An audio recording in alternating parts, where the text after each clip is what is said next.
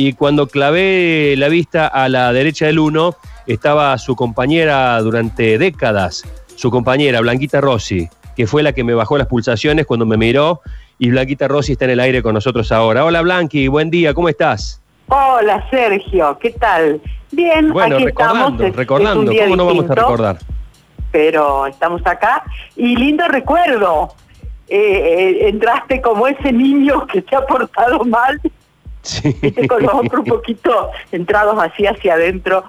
Y, bueno, y la consideración, el cariño y la idea que tenía Mario de vos, eso es lo fundamental. Es, fui, fue, y siempre lo decía, a lo mejor no te lo decía vos, mm, lo decía con quienes habíamos sido compañeros tantos años, le diste ese aire fresco a la radio, al programa juntos, ¿no? ¿Y cómo, y cómo fue, cómo fue empezar? ¿Cómo fueron los comienzos, aquellos años donde la radio se hacía casi eh, a mano? Porque después vino internet, después vino la telefonía celular y terminamos haciendo una radio y, y estamos haciendo una radio eh, ultramoderna. Yo estoy en mi casa ahora por el tema de la pandemia. Este, estamos, eh, hoy, hoy es fácil todo. Eh, ¿Cómo fue aquel comienzo? ¿Y cómo llegaste vos a Juntos? Como dices este Alejandro Lerner, y todo a pulmón. Sí, tal cual. hacíamos la radio a- y todo a pulmón en aquella época. Y yo ingresé eh, el 4 de marzo de 1985, tres meses después que Mario había empezado el programa junto, porque yo estaba de licencia por maternidad y estaba trabajando Mercedes Pérez. Y Mercedes se fue de licencia por maternidad también. Así que ella se iba por, de licencia y yo llegaba de licencia. Y ahí me, me quedé para hasta que me jubilé eh, haciendo el programa con, con Mario, ¿no? Eh, fue un comienzo, obviamente me dijeron Blanca, yo hacía ronda de cuartetos con Lito Quinteros a la tarde, Ah, la miércoles. Imagínate, hacíamos ronda de cuartetos con, con Lito. Mm, Y, y bueno, me dijeron, Mario quiere, bueno, necesitamos una locutora para, para cumplir el, lugar de... No hay, no hay opción blanca, hay que hacerlo porque necesitamos cumplir ese espacio, el programa anda muy bien, el programa de Mario había empezado a andar bien. Al principio costó, pero este, por, por un montón de factores, ¿no? Por el factor de no conocerlo a Mario, aunque había estado antes, en los 60 en, en LB2, pero no, no se conoció tanto. Este, de hecho, dos o tres eh, confiaron en él para la pauta publicitaria, de los dos que... No, tres, tres recuerdo. Barugel, Chévere y Vértice Musical. Claro. Y entonces... Claro, ¿y estaba este, Norma Landi como competidora? ¿Cómo? ¿Estaba Norma Landi como competidora? Y no, cuando vino Mario... Sí. No, no, no, no. Mira, Norma estaba, cuando yo vine a LB3, vine y me en, en noviembre, en yo comencé a trabajar el 15 de diciembre de 1978 en LB3. Ah, bien. Y, y estaba Norma Landi ahí. Y yo hacía el libro sentada en el, en el estudio auxiliar de la vieja LB3 en Colón 119. Y ahí eh, este, estaba Norma. Después hubo muchísimos programas. Hasta hicimos con Jorge Zapata nosotros entre la gente. Miguel Clarier era el periodista deportivo y estábamos ahí con, con, con Jorge Zapata haciendo el programa.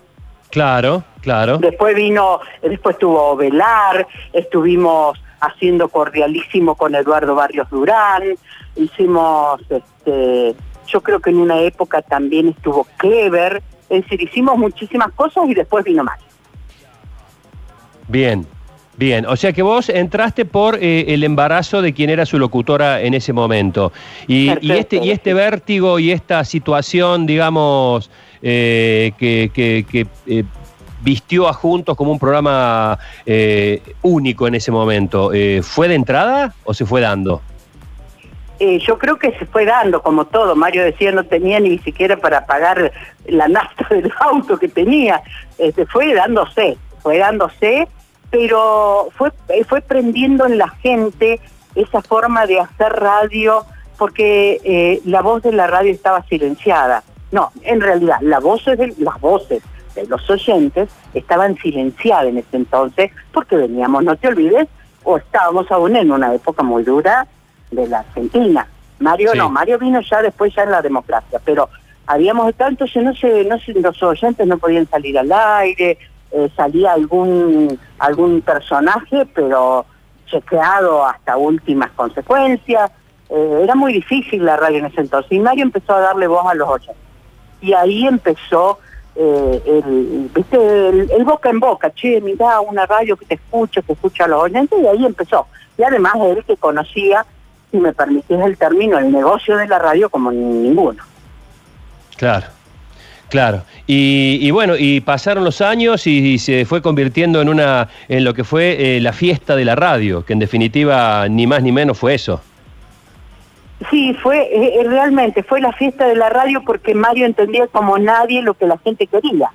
Y, Mario, este, salvo que fuera una cosa que la gente quisiera algo que a él no le gustaba, pero no por por por él mismo, sino por por el respeto hacia los hacia los demás. Él tenía un respeto por los oyentes y por, por sus colegas y por todo que este, no se podía, pero después todo lo demás estaba permitido, ¿eh? Vos podías estar en desacuerdo, decirle cosas. Él no tenía problema, era muy amplio en ese aspecto.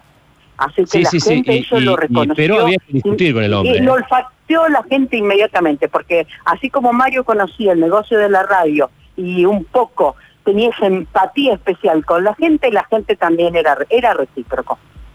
Absolutamente. Mariana, ¿querías preguntarle algo a Blanqui?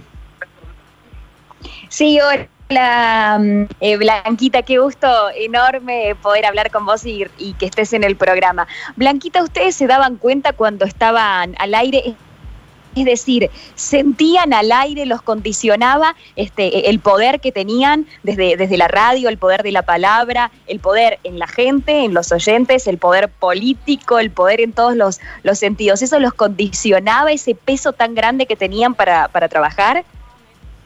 Eh, Mira, eh, nosotros teníamos como una premisa el, hablar con honestidad con la gente.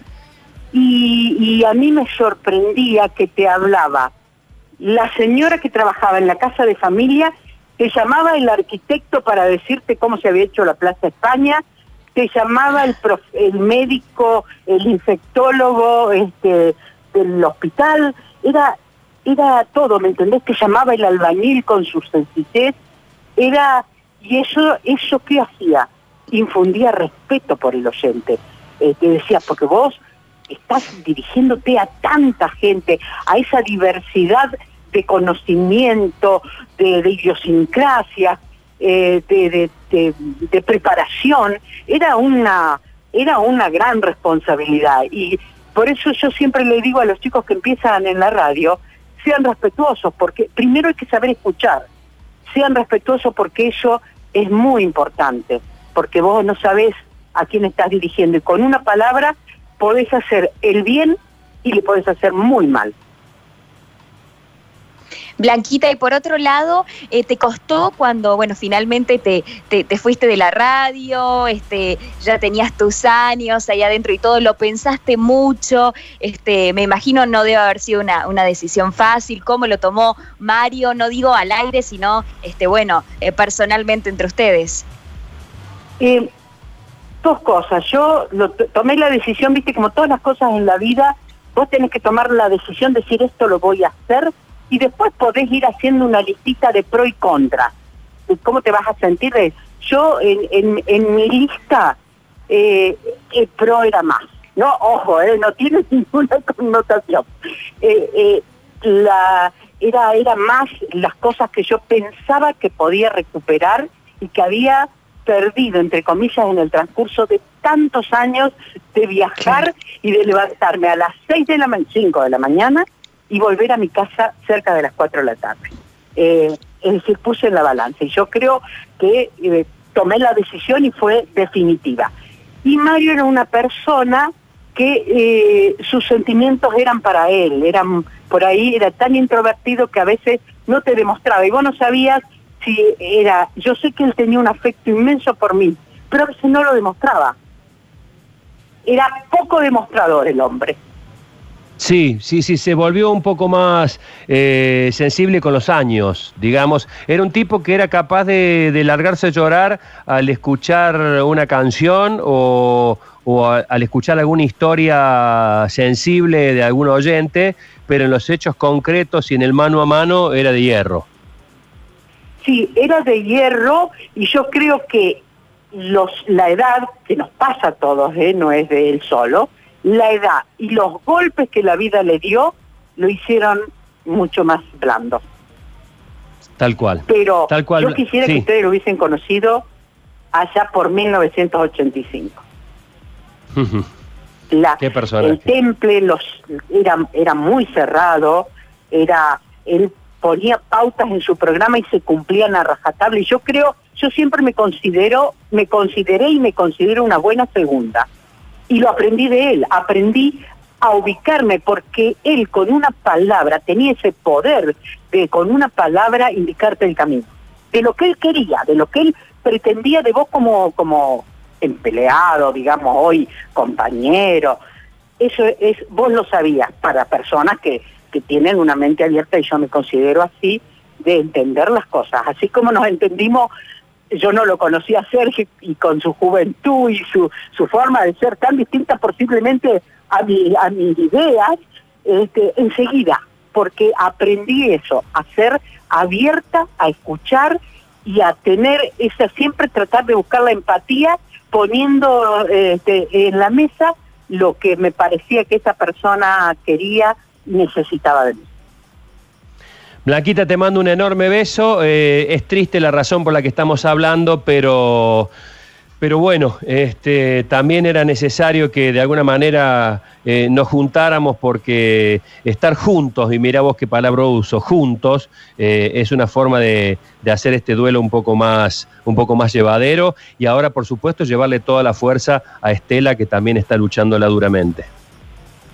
Así es, y un, brazo, un abrazo muy grande para la familia, ¿no? Para Gaby, para Flor, para los nietos, para, todos y para Estela, por supuesto, eh, que es eh, la oración para, para que pueda vencer esto que, que nos ha golpeado a todos y de qué manera y que tenemos que tener mucho cuidado. Este, Sergio, ha sido un placer, sabes cuánto te quiero.